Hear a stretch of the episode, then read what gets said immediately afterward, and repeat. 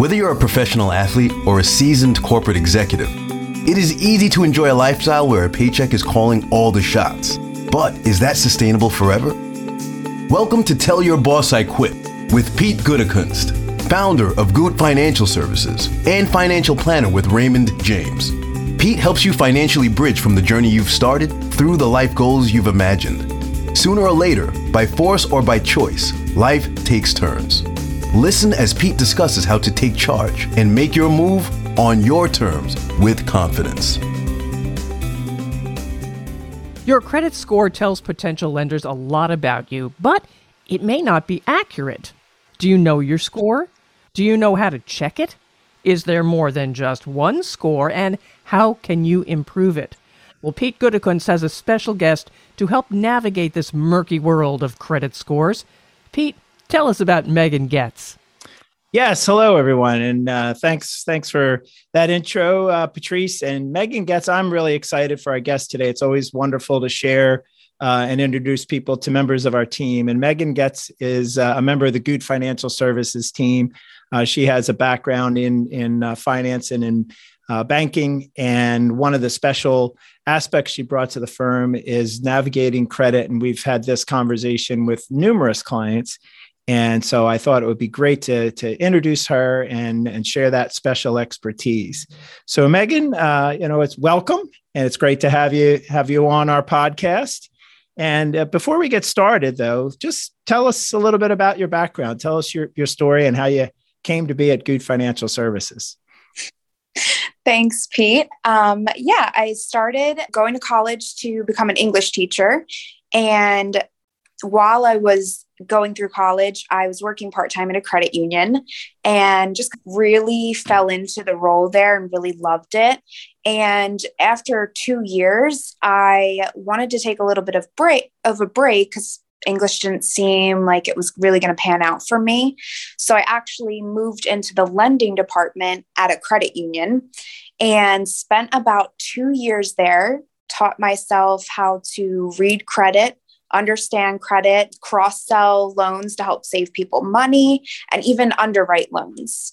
Um, and all of that knowledge kind of culminated and, and worked in my favor to get me a promotion into a lending specialist position where I could use that to help further educate other people and our customers on how to get the best credit that they possibly could have. You know, we're giving them loans, but it, more than anything, we're giving them advice and opportunity to to really grow and get better loans in the future. And then the pandemic hit. And for me, I think that was a real turning point. I loved what I did. Um, it was helping people has always been my number one passion, but I realized that that we couldn't help people when they needed it the most. And for me, that was just a signal that I needed to move on. Um, if we can't help people in, in the toughest of times when they've lost everything and you know they kind of feel helpless, then what what really can we do? So, I started looking for a job. First one I applied to was this one, and oh, I, I didn't know that. and so everything went well. I met Pete. Is I bonded with him on the sole fact that we both love to help people. And so I thought now's the time to make a switch. I can bring that knowledge with me anywhere I go in life. It's not going to disappear. I can still use it to help people, but I can learn more and help people in other ways too. So I've been here for almost two years now and I love it. Great. Well, that's, and that's, yeah. I'm not being paid to say that.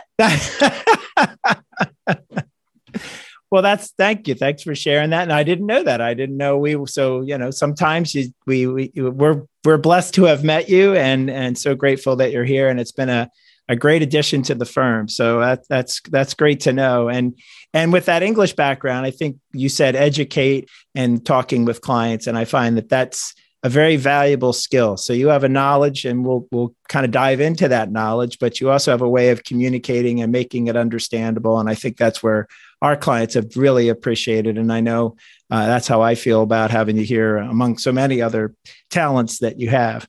Um, well, we've talked about it. We have clients, they're buying new cars, they're mortgaging or refinancing their house loan.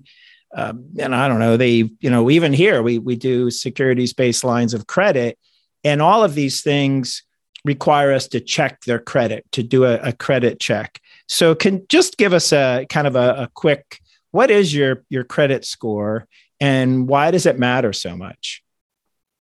Yeah, so the best comparison that I have over these years is the same way that a university is going to ask a high school student for their transcript, a lender is going to ask a potential um, borrower for their credit report. So, hmm. the way that a transcript works, it shows you um, your timeliness, how intelligent you are, your ability to multitask, and the level to which you like to challenge yourself, among other things. And likewise, a credit report shows a lender your timeliness, um, how much you repay, how much you're borrowing, how quick you are to borrow, and sometimes it even shows your likelihood of bankruptcy. So it kind of gives them everything that they need to get a grasp of who you are and who you have been as a borrower to decide whether or not they want to lend to you. Now, the actual credit score aspect of it is just a numeric digit that's assigned to you based upon an algorithm that that credit bureau made up. So there's three bureaus um, TransUnion, Experian, and Equifax and they all have their own Vantage score model. And it's their mm-hmm. own algorithm that they've made within their own unique credit bureau to kind of determine who you are as a lender and assign a score to that. Okay. Um, and then, it's kind of like your GPA. exactly. Yes. Mm-hmm. but you can go back and fix this even when you're 50. oh, okay. You can hack the computer and change your grade. yeah yeah. So most places actually don't use the Vantage score. They use a FICO score, which is FICO stands for Fair Isaac Corporation. And it's just a, a way more in depth version of that algorithm that assigns you a score from 300 to 850 based on a bunch of criteria to kind of just tell a lender who pulls that score where you fall and what that means. So a lot of okay. people won't lend like mortgages, they have a certain credit score that you have to have to even go forward in the mortgage process. I think it's usually around like 646, somewhere around there. Um, but a lot of places are like that. Most personal loans, credit cards, uh, auto loans, they don't really have a minimum as much as they care about your credit report and what's on there. So usually that credit score that you get determines your interest rate. They'll usually have like a um, different sex, like if you're 850 to, you know, 770, you get the best rate. And mm, below okay. that, you get the second best and so on and so forth. So you know, with with the credit score, uh, you know, it can draw down your interest rate and so many other factors. And uh, what are some of the things that contribute to having a higher score or a lower score? How how would a person have that higher GPA, um, or what you know, what would cause someone to have that weaker transcript? Yeah, so there's five real um, things that you have to look at when looking at your credit score. The top three make up for 80% of your credit score. So that's payment history, so on time payments, your credit utilization, so how much of your credit card you're using, and your length of credit history. The last two really only make up about 10%. And for the most part, are only for people who are in the high 700s who just want to get to the 800s. Um, so that would be new credit amount. So the amount of credit cards or loans that you're opening, as well as your credit mix. So whether you have an auto loan, a credit card, a personal loan, and a mortgage or line of credit or something like that. So the mix is 10%, not really something that you can change. You can't just decide you want a car just to add to your credit mix. Um, but it is it gives a little bit of um, indication of why your score might not be in the 800s or might be a little bit lower than uh, most people. So having a mix, having those different kinds of loans actually is additive or, or helps your score. It does, yeah. Okay. So opening when you open a new credit card, if you go to the store and they say, "Hey, get a new credit card and we'll give you 10% off your purchase." Does that help your score? Then you're adding a lot of little things like that. If you're doing that too much, so as a rule of thumb, I always tell people don't open a new loan more than six months or after, less than six months from your prior loan. So don't open a new loan if you've just had one in the last four months, last three months, anything like that. And people often don't realize that when it comes to credit cards, they're not thinking, wait, I just opened one. But that Mhm. does actually play not only a, a, a role in your credit score, but if if you're an underwriter looking at that and you're seeing too many cards opening, you're not going to approve them for the loan that they're just applying for. You want to really put some time under their wings with that and see how they do. And then you might consider them in the future. So it really plays a big role in your approval odds too. Oh, interesting. Okay. All right. So so paying on time, that's the big one. If you want to keep a good score, you want to pay on time, get a good mix. Um, but not too much of a not too frequent of a tapping, I guess. Yes. So uh, so how do you improve it? You, you, you, you said, you, you know, even if you're 50, if you have a bad credit score, it's not too late to fix it. So what are the things that you do to fix your credit score or improve it if it's been damaged? Yeah, so that is really a person by person kind of um, situation. So, for the brand new lender who's just coming out of school and really wants to start building credit history, so eventually they can, you know, buy a house or buy a car without a cosigner, the best thing that you can start to do is um, get like a small credit card. But a lot of times, people are unwilling to give first time lenders a credit card on their own. So if you don't have a cosigner available, you can always do something like a secured credit card where you put $500 or a certain amount of your own money down on that like to hold the bank will hold it and then you'll have a credit limit on that card of whatever money you put down Hmm. and then you can use that card but you still want to stay within that um, about 33% range is where is the sweet spot for credit utilization. So if you're using 33% or more you got to start paying those cards down. So that's really for a new person. Um, it's it it's way different if someone's you know has a few loans under their belt and just wants to get a higher score. What i do love is that places like credit karma will really personalize suggestions for you based on your what you have out there. So if you have a collections account it's really going to improve your score if you got that collections account placed on your credit report in the last two years. If you pay that off it's going to help bring your score up significantly after two years, it doesn't actually help your credit score too much. Um, it may actually help your approval odds, but that's if you have nothing else really out there. Um, if you're paying other loans, oftentimes underwriters will overlook that two year old collection account.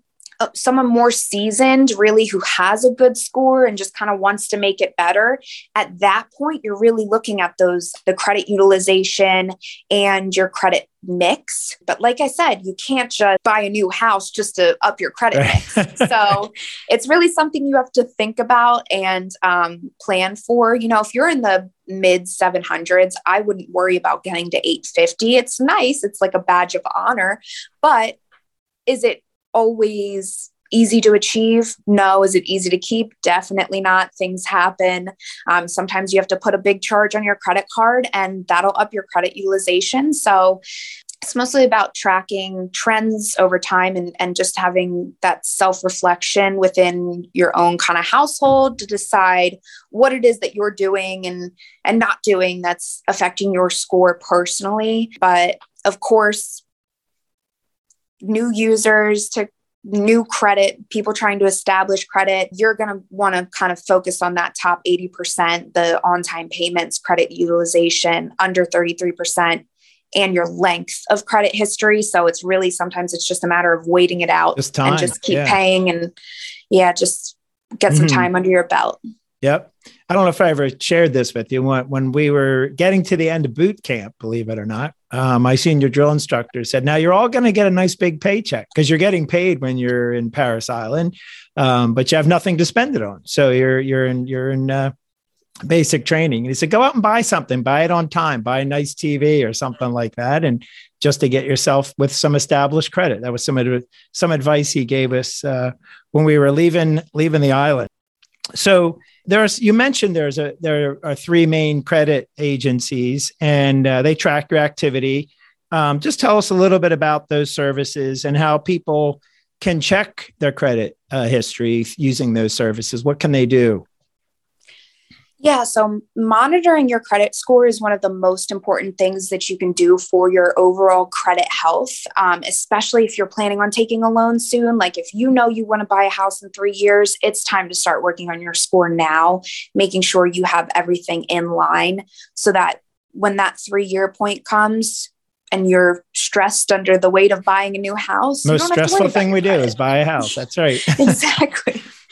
Um, so the best thing, I mean, you have so many different tools at your fingertips nowadays. My favorite is Credit Karma. They'll basically compile all of your um, all of your credit accounts and history and everything for you. And on a weekly basis, they'll send you an email and say, Hey, we have a new updated credit score. It doesn't hurt your score to do this. Um, it's what we call like kind of like a soft inquiry. So if you ever get a email from your bank that says, Oh, you, you have your free credit score ready. It's a soft inquiry. Um, it doesn't hurt your score to check. It's really good just to get that information just so you kind of know where you are. Credit Karma, for instance, uh, they use a Vantage score. So it's not a FICO score.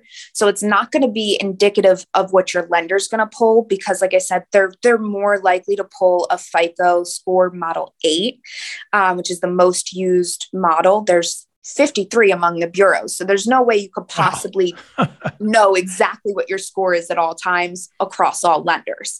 It's always going to be different. Don't freak out about it.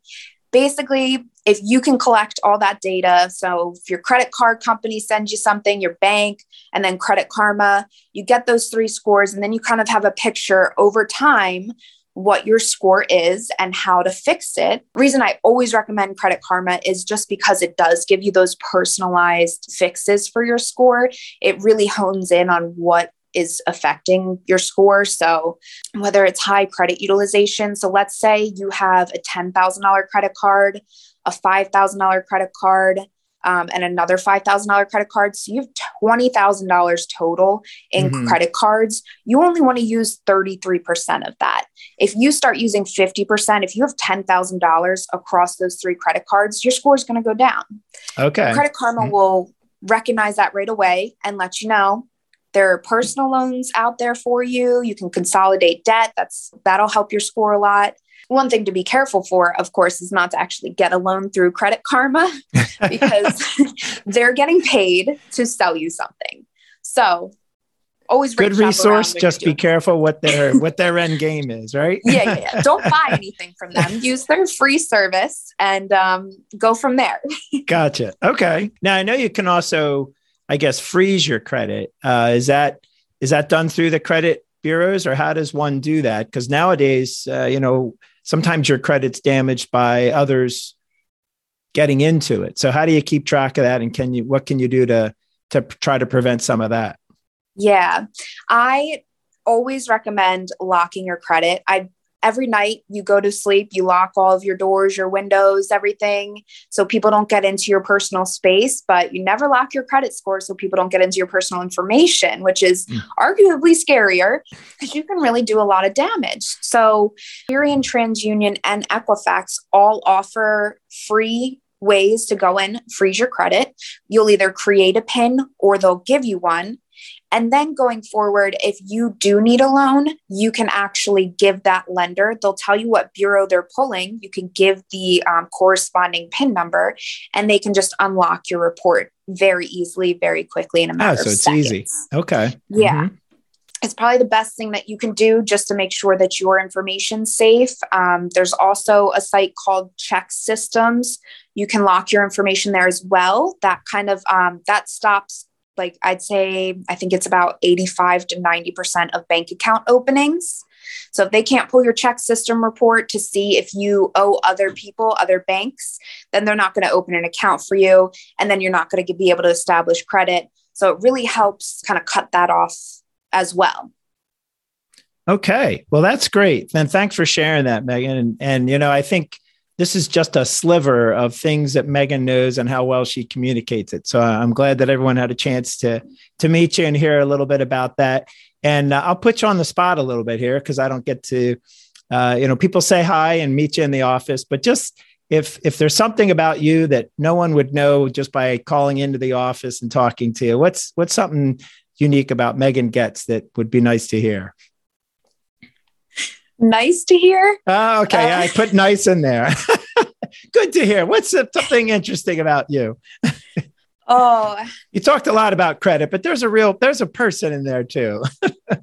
you know that. Uh, there's a lot of things about me that people don't know. I guess a number one thing is I went on a couple missions trips to Uganda, one of which I was 13 years old. They made me uh, literally hunt my own chicken for dinner that night. Oh my gosh. So I had to hunt a chicken and then pluck its feathers, prepare oh it, gosh. and cook it all myself at 13 years old.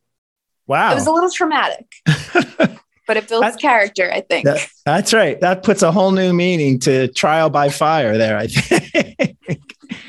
well, thanks, Megan. That, that was great to share. And uh, we'll be sure to put in the, the liner notes, the, the credit bureaus that you mentioned, and just how, and maybe Credit Karma and a few other things, and uh, helping people to secure their credit. But it's really important just to stay on top of it and and keep track of, of where you stand so there aren't surprises and also do what you can proactively do for yourself so thanks for for joining us megan and please join us again for tell your boss i quit it's all about getting ready for retirement and knowing you can sustain your lifestyle throughout all phases of life and certainly having good credit is a big part of that so till next time we'll see you here at tell your boss i quit Thank you for listening to Tell Your Boss I Quit. Click the follow button below to be notified when new episodes become available. To learn more about defining your financial purpose and how you can thrive and not sacrifice your spending in retirement, download Tell Your Boss I Quit by Pete Gutekunst.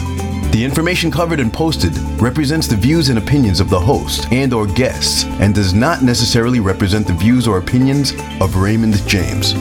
This content has been made available for informational and educational purposes only.